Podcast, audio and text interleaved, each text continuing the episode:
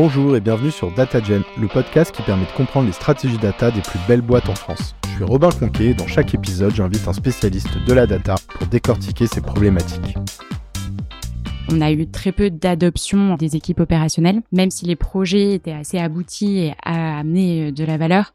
Euh, on n'a pas réussi à bien gérer l'évangélisation et c'est un peu euh, ce qui nous a amené à avoir une vraie réflexion sur euh, ben, comment on doit développer des produits data. On a défini plusieurs phases. La première phase qui est essentielle et je pense qui est souvent sous-estimée en fait, notamment dans les projets data, c'est vraiment la phase de discovery. Il y a une chose qui est clé, c'est la structure de la donnée. Vraiment, donc s'assurer que on ait euh, un certain niveau de normalisation parce que sinon c'est très difficile euh, bah, de pouvoir euh, derrière développer des data products. Cet épisode est rendu possible par Esther Voituron, experte en data storytelling. Elle nous a d'ailleurs partagé sa méthode en 5 étapes pour mettre en place un data storytelling impactant dans l'épisode 62. Allez l'écouter, c'est une vraie masterclass. Si vous avez besoin d'aide sur ce sujet, je vous partage également son LinkedIn et son mail en description. Aujourd'hui, on reçoit Célia sur le podcast qui est data manager chez Blablacar, la licorne française euh, que je pense euh, tout le monde connaît et qu'on a déjà reçu en plus sur le podcast avec Manu, euh, le VP data. Célia va nous parler aujourd'hui de son plus gros challenge de ces dernières années, à savoir intégrer une approche produit dans les projets de data science afin d'en assurer le succès. Donc euh, je trouve ça vachement intéressant parce que l'approche produit, les data products, c'est quand même vachement trendy. Et donc curieux de voir comment vous avez approché ce sujet chez Blablacar. Hello Célia, ça va? Ça va très bien et toi? Super. Peut-être juste avant qu'on rentre un peu dans ton parcours et dans le vif du sujet, euh, est-ce qu'il y a des changements peut-être que tu pourrais nous préciser euh, qui ont eu lieu chez Blablacar à un niveau un peu global, data, depuis l'épisode qu'on avait fait avec Manu euh, qui remonte maintenant quand même à, je pense, plus d'un an, hein, un an et demi. Ouais. Donc euh, je suppose qu'il s'est passé quelques trucs, euh, des petites, des petites news en exclu que tu mm. peux nous partager. Ce qu'il faut savoir, c'est qu'il y a un an, on s'est réorganisé sous le principe du data mesh, donc gros changement organisationnel. Depuis un an, on a beaucoup investi dans les équipes, trouvé un nouvel équilibre entre le, toutes les différentes familles data qui se retrouvaient à travailler ensemble pour la première fois et moins en silo. Donc, il fallait trouver des ponts, des synergies. On a assez bien réussi, euh, je trouve, cette phase. Et là, on passe dans une deuxième phase, donc qui est plus euh, axée sur les challenges techniques, comment rendre en fait ces équipes euh, ben, indépendantes, on va dire, notamment côté data warehouse, donc pas mal de migrations en vue, etc. Ouais, effectivement, parce que sur le data mesh, c'est vrai qu'il y a pas mal de principes, mais là, le premier que tu évoques, enfin celui sur lequel vous, vous avez vraiment mis l'accent, c'est le fait de passer euh, d'équipes, on va dire vraiment fonctionnelles, les data engineers, les data analysts, les data scientists, à des équipes pluridisciplinaires, un peu en squad, qui vont avoir un objectif commun, plutôt en lien avec un projet ou un produit, mm. et où on va retrouver un mix, bah, un data analyst, un data engineer, un data scientist, peut-être un product manager, des choses comme ça. Mais après, il y a aussi un autre volet du data mesh qui est plutôt comment on décentralise l'aspect technique, qui est plutôt en lien avec la tech. Je vais pas rentrer là-dedans parce que je suis pas expert, euh, que vous attaquez maintenant. Bah écoute, c'est top, ça m'inspire beaucoup. En plus, on est en discussion avec Manu pour éventuellement faire un deuxième épisode. Je lui parlerai de ça pour voir s'il veut qu'on fasse un focus là-dessus. Maintenant, parlons un peu plus de toi. Comment tu t'es retrouvé data manager chez Blablacar? Alors moi, j'ai un profil un peu atypique euh, par rapport aux autres data managers euh, chez Blablacar. j'ai fait une école de commerce à une époque où il n'y avait pas forcément de formation spécialisée. Et après, j'ai découvert vraiment le monde de la data pendant mes expériences pro. Donc j'ai travaillé quelques années à Berlin chez Rocket Internet et ensuite dans une start-up euh, moteur de voyage en marketing analytics. Et donc là, je gérais une équipe euh, marketing. Ce qui m'intéressait, c'était vraiment l'automatisation et l'optimisation des campagnes. Donc, euh, on s'est vite formé en MySQL et en Python avec mon équipe. On s'est focalisé là-dessus. Donc, ensuite, j'ai vraiment développé ce côté analytics et j'ai rejoint Blablacar il y a cinq ans en tant que data analyst. J'ai géré ensuite l'équipe marketing automation, donc qui gérait autant le, tout ce qui était analytics pour le marketing, mais aussi l'automatisation et l'optimisation euh, des campagnes euh, principalement payantes euh, marketing. Il y a trois ans, j'ai en fait fait un an en dehors du département data en tant que data product manager pour la business unit euh, bus, ce qui m'a permis euh, ben, d'apprendre de nouvelles choses. J'ai toujours été aussi intéressée par ce côté un peu product, data, data product. Il y a un an et demi, je suis, revenue dans le département data pour prendre une équipe euh, data vraiment focalisée sur le bus. Et donc aujourd'hui, on va parler donc du challenge que j'ai évoqué en introduction, donc à savoir intégrer une approche produit dans vos projets de data science. Est-ce que tu peux nous expliquer le contexte autour de ce challenge déjà? En fait, ce qu'il faut savoir, c'est que mon équipe travaille principalement pour la business unit bus. En fait, il y a quelques années, on a racheté euh, Webus, enfin Blablacar a racheté Webus euh, à la SNCF. Donc c'était vraiment euh, un nouvel univers pour nous, on n'y connaissait pas grand-chose. En plus, bah, du coup, on rencontrait beaucoup d'équipes opérationnelles en charge de la définition du réseau, avec des problématiques très différentes de ce qu'on pouvait avoir au niveau du covoiturage. En gros, on s'est rendu compte assez rapidement qu'il y avait une culture data qui n'était pas très développée et que du coup, on pouvait avoir un impact assez important en développant des outils ben, pour les équipes opérationnelles pour optimiser et automatiser euh, leur process opérationnel. Donc on a lancé ces projets-là euh, il y a quelques années, ça a pas très bien fonctionné. Ça n'a pas eu l'impact en fait qu'on attendait. On a eu très peu d'adoption des équipes opérationnelles, même si les projets étaient assez aboutis et à amener euh, de la valeur. Euh, on n'a pas réussi à bien gérer l'évangélisation et c'est un peu euh, ce qui nous a amené à avoir une vraie réflexion sur ben, comment on doit développer des produits data et réfléchir à une approche euh, plutôt euh, data focus. Avant qu'on rentre un peu euh, dans cette partie-là du sujet, tu peux nous expliquer un projet ou nous l'illustrer de manière un peu plus détaillée, par exemple le projet d'optimisation de bus? Pour qu'on se projette et qu'ensuite on comprenne bien euh, ce que vous avez mis en place Définir et optimiser un réseau de bus, c'est très complexe. Il y a beaucoup d'équipes euh, impliquées dans ce, cette définition et ce process-là. Donc on a euh, d'abord les network planners, donc qui sont eux vraiment responsables du réseau qui vont travailler sur euh, la définition euh, des axes, des villes, euh, du réseau. Donc, par exemple, pour la Normandie, ils vont définir qu'il y aura un bus qui fera Paris-Le Havre, peut-être qu'il y aura un deuxième bus qui fera Paris-Rouen-Le Havre, etc. Une fois qu'ils ont ce réseau idéal, ils envoient ce réseau-là à une autre équipe opérationnelle, donc procurement, qui s'occupe en fait de la relation avec les bus partners. Donc c'est une équipe qui est plus commerciale et qui, elle, va challenger ce réseau pour l'optimiser aussi en termes de coûts et ensuite aller négocier euh, avec les bus partners, euh, bah, du coup, des contrats pour opérer euh, le, le, réseau. Et donc ces bus partners, c'est ceux qui vont mettre à disposition les bus et les chauffeurs en fait. Ça c'est quelque chose, vous travaillez avec des partenaires qui ont des flottes de bus avec des chauffeurs pour venir opérer les réseaux que vous vous avez designés quoi et vous vous alignez euh, pour que ça fonctionne. Exactement. Et ce qui est en fait important aussi à prendre en compte, c'est que on achète des kilomètres c'est-à-dire qu'on supporte les coûts. Si on ne vend pas les tickets, ben en fait, c'est pas le bus partner qui va payer, c'est nous qui. Euh. Hmm. Donc ça explique en fait à quel point c'est essentiel de bien optimiser ses coûts euh, pour gagner de l'argent. Voilà, pour le margin positive. c'est ça. Ok, donc tout l'enjeu, en fait, il est là. Il y a euh, finalement euh, des personnes qui définissent les trajets de bus euh, qu'ils vont faire. Ensuite, ils parlent avec les partenaires sur le trajet qu'on a identifié. on pense peut-être qu'il nous faudrait 25 bus avec tant de chauffeurs pour les mm. opérer. Et ensuite, en fait, il y a plein de manières, plein de scénarios pour venir organiser ces bus avec les chauffeurs, pour venir optimiser les coûts, euh, en itérant sur tel, bah, finalement changer euh, par rapport à des forecasts, voir que tel trajet marchera pas autant que ce qu'on pense, alors il vaut mieux faire ce trajet-là, mais il nous faut du coup, euh, grâce à ça, un chauffeur en moins, ou etc. Et vous venez optimiser sur votre planification comme ça. C'est ça. Et en fait, l'idée, c'est de se dire que c'est un process qui est très long et qui demande aussi une connaissance business énorme il y a beaucoup de contraintes aussi légales, etc. Et donc en fait, ce process, il prend euh, 3, 4, 5 mois. Il arrive seulement une à deux fois par an. Et donc l'idée, c'est d'aller euh, fournir des outils aux équipes opérationnelles pour qu'elles puissent justement euh, évaluer plusieurs scénarios possibles, ce qu'elles peuvent pas vraiment faire sans outils en fait euh, d'aide à la décision. Et donc plus spécifiquement sur bah, la première version de projet que vous aviez fait initialement. Mm. pourquoi tu dis que ça n'a pas fonctionné si on, on, le reprend dans cet exemple? Alors je pense qu'il y a plusieurs facteurs. La première chose, c'est que donc la culture data était assez peu euh, développée à l'époque. On a bien travaillé dessus euh, maintenant, mais euh, la data du coup n'était pas structurée ni centralisée. Donc en fait, on, avait des équipes opérationnelles qui travaillaient sur des centaines et des centaines de Google Spreadsheets. Et donc on était incapable d'avoir une vue globale en fait du réseau tant qu'il n'était pas mis à la vente. Donc difficile d'optimiser ce réseau déjà à, cause de ça. Et ensuite, je pense que la grosse problématique, c'est qu'on a eu une approche holistique, donc vraiment globale, en se disant voilà, on va optimiser, définir un réseau idéal, en prenant euh, certaines choses en compte, comme la prévision de la demande euh, et euh, d'autres d'autres problématiques, enfin ou d'autres objectifs comme supply share, etc. Mais sans être très proche des équipes opérationnelles, sans prendre en compte toutes leurs contraintes et aussi toutes leurs connaissances. Et euh, ce qui s'est passé, c'est que les projets ont été euh, donc livrés. Les équipes opérationnelles se reconnaissaient pas en fait dans ces projets-là. C'était des black box en fait pour eux les différents outils qui avaient été développés. En plus de ça, les produits qui avaient été développés laissaient peu de place à l'interaction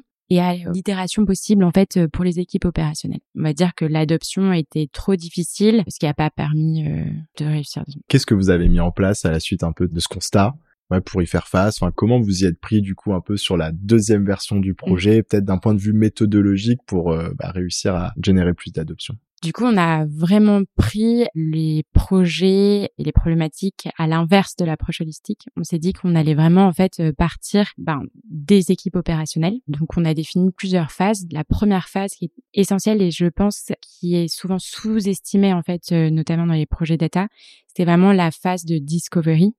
Donc, on a passé beaucoup de temps avec les équipes opérationnelles à comprendre leurs process existants, comprendre les euh, axes qu'on pouvait peut-être optimiser, automatiser déjà assez simplement pour pouvoir avoir une data qui soit euh, mieux structurée, comprendre toutes leurs contraintes. Donc, par exemple, euh, on peut pas en fait faire un design de bus n'importe comment. Il y a certaines contraintes légales comme certains nombres d'heures de conduite, enfin qui sont limitées, ce, ce genre de choses. Donc, en fait, cette phase-là, elle est vraiment essentielle, je pense, parce qu'elle nous permet aussi d'identifier des use cases très précis et donc après de vraiment euh, travailler sur ce use case là et ne pas vouloir généraliser et répondre à tous les use cases, ce qui souvent euh, pose problème en termes d'impact. Combien de temps grosso modo vous avez passé sur cette phase? Je pense que pour le premier euh, projet qu'on a lancé, c'était trois mois à peu près. Et après en fait ça a été un peu en continu. On faisait en fait des phases de discovery en parallèle de delivery de project qui nous permettait en fait d'updater notre backlog, euh, de mieux comprendre en fait euh, ben, tous les cas d'usage des équipes opérationnelles, sizer euh, l'impact et la valeur business des différents cas d'usage. Donc oui, mais je pense qu'en moyenne trois mois c'est à peu près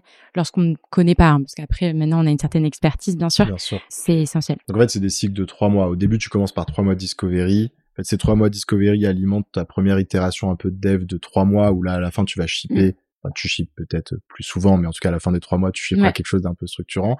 Mais pendant ces trois mois, en parallèle, tu fais une discovery pour commencer à anticiper euh, tes cycles suivants, et donc après c'est ouais, ça s'enchaîne comme ça. Après maintenant, bah, pour être honnête, on a une telle connaissance euh, parce que donc on a, on va dire, euh, s'est remis sur ces projets-là, c'était à peu près à un an et demi, deux ans. Depuis deux ans, en fait, on a une vraie expertise qui s'est développée euh, dans l'équipe. Donc, je pense que maintenant, on, réduit plutôt à trois semaines, un mois, en fait, cette euh, phase de discovery. Et la deuxième phase, donc, euh, qui est la planification, ça, c'est pareil, je pense que faut pas la sous-estimer c'est quel setup tu mets en place pour maximiser ben, le succès du projet. Donc, on a vraiment créé des task, task force qui étaient composés de PMPO, alors, dans l'organisation actuelle, euh, c'est un data scientist pour le coup qui euh, qui avait beaucoup d'appétence pour ça qui l'a fait. Ensuite, on avait euh, plutôt bah du coup un data scientist et un software engineer qui étaient focalisés sur la delivery. Et ensuite, on avait un référent des équipes opérationnelles donc pertinentes selon les projets qui suivaient le projet, qui euh, challengeaient, pouvaient répondre à nos questions, pouvaient nous permettre d'itérer assez rapidement et qui aussi est clé parce que euh, ça va être ensuite l'ambassadeur du produit avec euh, les autres équipes, enfin ses autres collègues, on va dire, et les clients finaux. Et donc le livrable, si je puis dire, de cette phase-là, en fait, ouais, c'est avoir défini l'équipe avec laquelle on va commencer à avancer spécifiquement et avoir euh, commencé aussi à designer un petit peu la phase suivante quoi concrètement avoir un, un backlog de ce qu'on va mettre en place sur les premiers sprints. Ouais, c'est ça. En fait, euh, il y a bien sûr toute la phase de design. On a aussi des réflexions. On, travaille sur les risques, sur les challenges, etc. Et ensuite, on passe vraiment dans la phase delivery où là, c'est pareil. L'idée, c'est de maximiser le time to impact. Donc, s'assurer que rapidement, on va shipper en fait un POC qui va avoir de la valeur. Donc pour ça, ce qu'on aime bien, c'est prendre un exemple concret, on appelle ça un pilote. Et donc rapidement, on va valider ou non la valeur qu'on est capable de débloquer grâce au projet.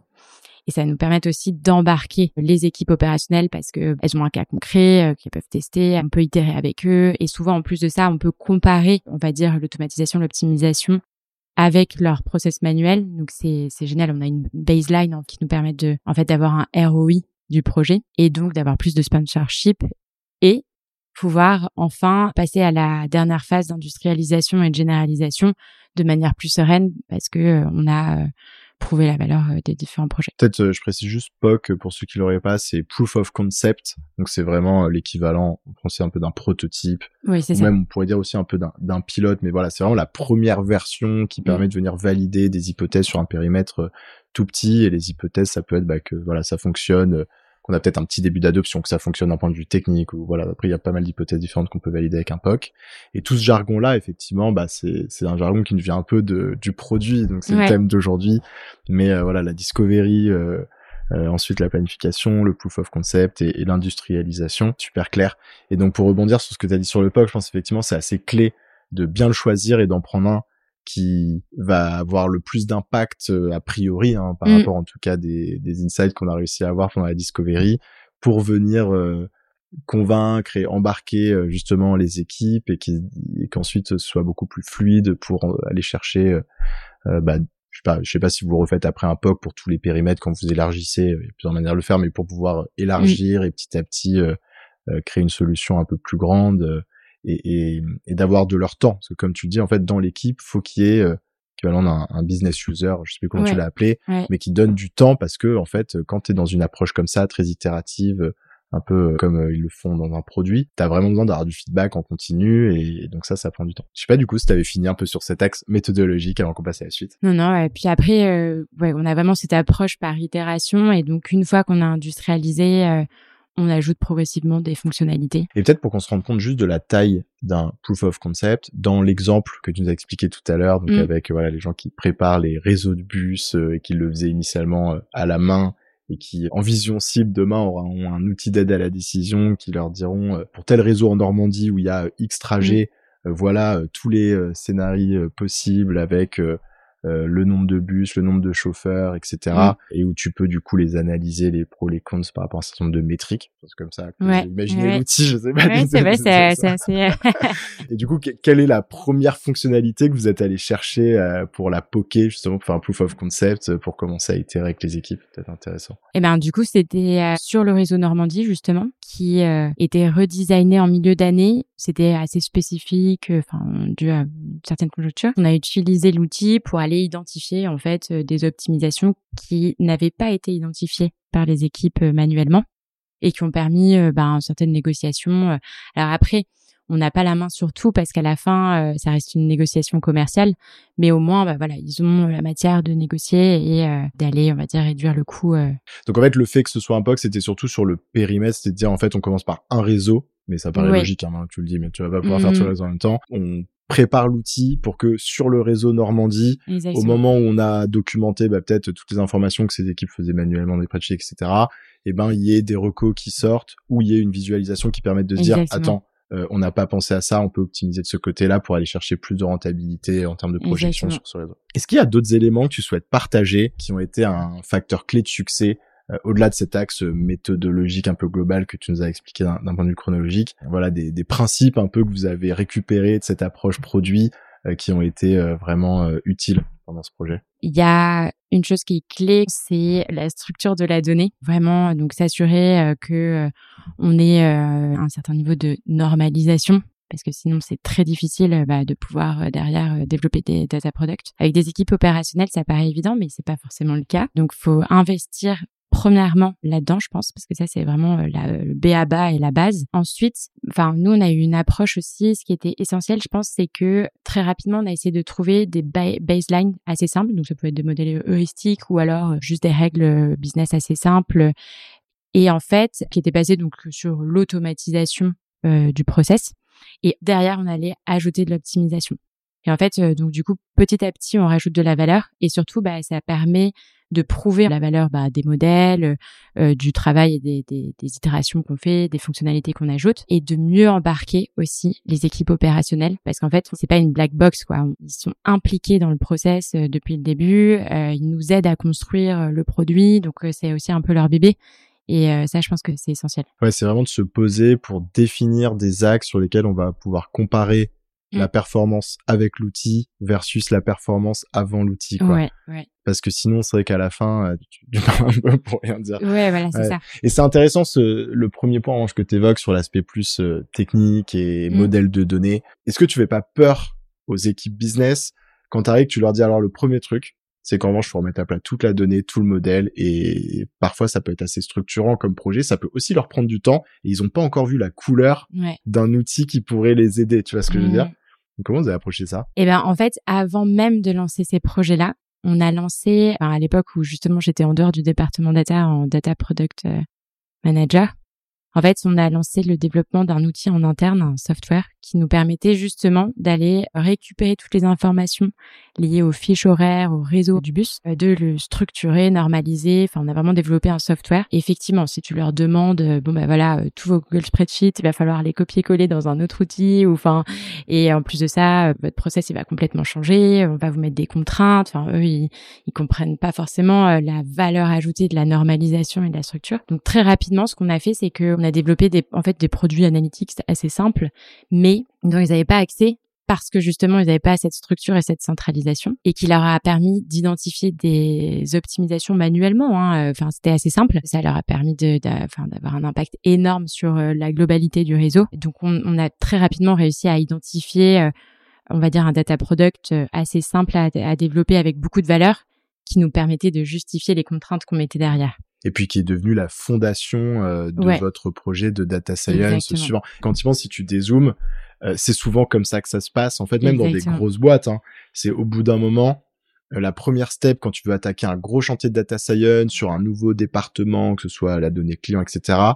Alors tu peux faire tout l'époque que tu veux, mais il y a un moment donné, de toute façon, il faudra avoir la donnée clean, euh, ah, bien modélisée quelque part. Donc c'est vrai que le fait de commencer par un projet analytics mm. euh, peut être la step 1 vers ensuite des projets de data science. Ça te permet quand même d'apporter de la valeur parce que bah, les gens ils auront de la donnée, ils pourront ensuite, même s'ils veulent se la mettre sur des spreadsheets, ils peuvent, mais au moins ils l'auront plus facilement accessible, de manière automatisée, fraîche, etc. Et vous, vous commencez, ça te permet, même toi, en tant qu'équipe data, de monter au créneau sur cette donnée, de commencer à comprendre le modèle, comment elle fonctionne, euh, comprendre aussi mieux le métier, parce que finalement, en travaillant sur l'aspect analytics, tu comprends bien le métier et t'augmentes un peu tes chances de succès pour la, le, projet de data science ensuite. Quoi. Ouais, c'est vraiment la vision qu'on a eue et qu'on a même encore maintenant lorsqu'on lance des projets euh, où on a peu de connaissances business. Euh. Du coup, peut-être que ça en fait partie, mais est-ce qu'il y a d'autres grosse difficulté que vous avez rencontrée dans le cadre de ce projet euh, dont tu pourrais parler? Oui, il y a une grosse difficulté qu'on vit encore aujourd'hui, mais on s'améliore. C'est la différence de temporalité. En fait, en gros, travailler avec des équipes opérationnelles qui sont dans le jus, qui optimisent toutes les semaines. Euh, dans le domaine du bus, c'est un peu particulier parce que euh, il y a des moments, enfin, il y a des temps forts. Il va y avoir trois, quatre temps forts dans l'année il faut pas passer à côté de ces temps forts. Euh, le problème, c'est que souvent, euh, ce qui est arrivé par le passé, c'est qu'ils venaient nous voir deux semaines avant le temps fort en nous disant il nous faut ça, ça, ça. Que nous, il nous faut au minimum trois mois en fait pour euh, pouvoir, on va dire, sortir un POC qui a du sens, qu'on peut réutiliser aussi dans le futur. Donc on avait ces problèmes de temporalité, on avait vraiment du mal à s'aligner parce qu'une fois qu'on passait les temps forts, ben on n'arrivait pas à prioriser ces projets pour euh, le temps fort d'après ou l'année d'après parce qu'en fait c'est trop loin, surtout pour eux, ils sont passés à autre chose, euh, etc. Mais ils ont plus envie de mettre le temps une fois que c'est moins urgent. Bah, c'est moins prioritaire pour Et le moment où ils le mettent en, en, prio, vous c'est trop tard pour faire le projet. c'est pas évident. C'est là où la réorganisation, euh, en fait, en business units, enfin sur les principes du data mesh, aide énormément parce que Là, ça fait un an et demi que euh, l'équipe est dédiée au bus. On a tous développé euh, une expertise euh, business. On comprend mieux leurs problématiques, leur temporalité. Et donc, ça nous permet d'anticiper, d'avoir les bonnes discussions avec eux. Et bon, après, c'est beaucoup des, discussions avec les product managers qui nous aident sur les produits bus, les, équipes business. Mais c'est, c'est, ça peut être un peu sport.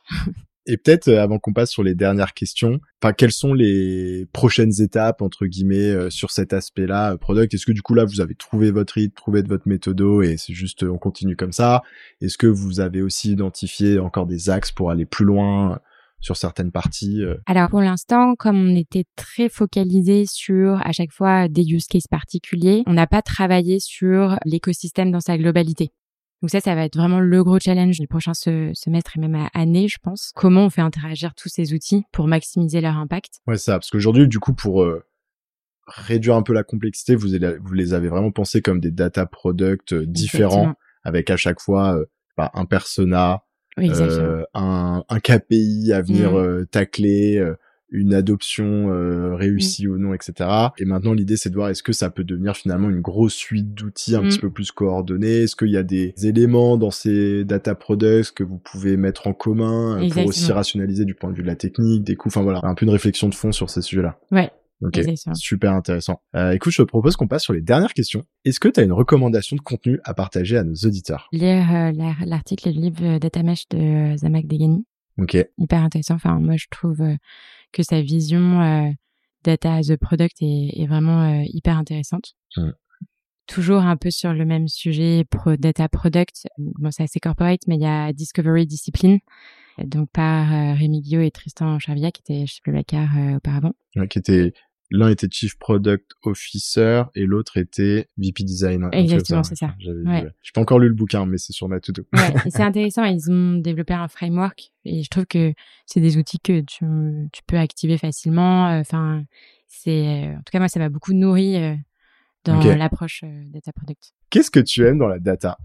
Alors moi, ce que j'apprécie particulièrement dans la data, c'est euh, on va dire les les challenges. euh, en fait, c'est un peu de la recherche et développement.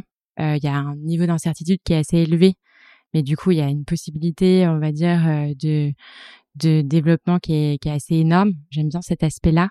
Et j'aime bien aussi, euh, bah, en fait, voir l'impact que ça a sur les, les équipes business. Enfin, souvent, c'est des équipes qui n'ont pas forcément l'habitude ou qui n'avaient pas pensé à l'automatisation. Et quand on leur met ces outils-là en main et qu'ils voient la valeur, enfin, c'est, c'est vraiment incroyable.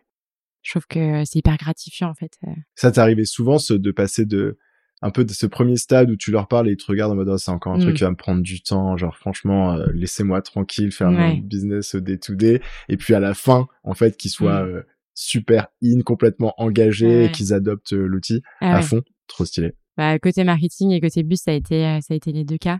Mais il faut, faut tenir et une, et une fois qu'on y arrive, c'est super gratifiant. ouais. ouais ça faut pas abandonner encore pas l'autre et le chemin est long parce et, que ouais. et des fois, bah, ça peut être difficile. Hein. qu'est-ce qui t'a le plus fait progresser?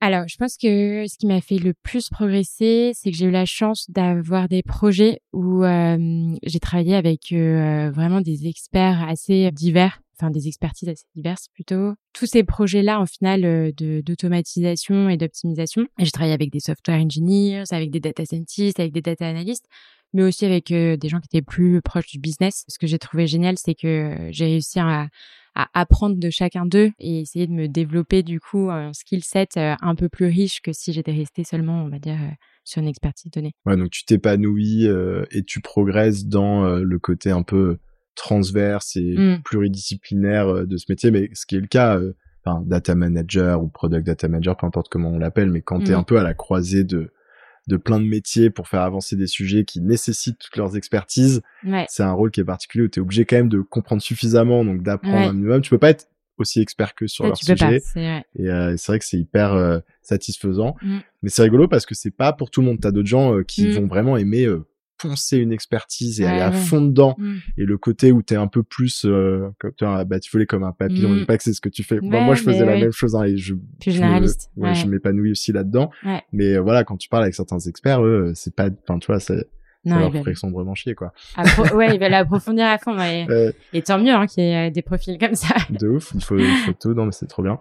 Enfin, quel est le meilleur conseil qu'on t'ait donné? Je pense que euh, le meilleur conseil qu'on m'ait donné, c'est euh, bah, qu'il fallait pas avoir peur euh, de tester. En fait, il fallait identifier ce qui te donnait de l'énergie et puis après oser. C'est comme ça qu'on apprend. euh, c'est comme ça aussi qu'on se rend compte qu'il y a certaines choses, en final, qu'on pensait qu'on appréciait, en final non. Enfin, je trouve que ça m'a permis, ouais, de grandir en suivant ce principe. Écoute, on va finir là-dessus. Sur une touche un poil philosophique. c'est ça. Écoute, c'est là, j'étais ravi de te recevoir. C'était hyper intéressant. Super retour d'expérience. Merci à toi. Je te dis à bientôt. À bientôt. Ciao. Merci d'avoir écouté cet épisode. Avant de conclure, j'ai un petit service à vous demander. Si ce n'est pas déjà fait, est-ce que vous pourriez mettre 5 étoiles et un petit commentaire sur Apple Podcast? C'est ce qui m'aide le plus à faire connaître DataGen et donc à attirer des invités exceptionnels. Merci et à bientôt.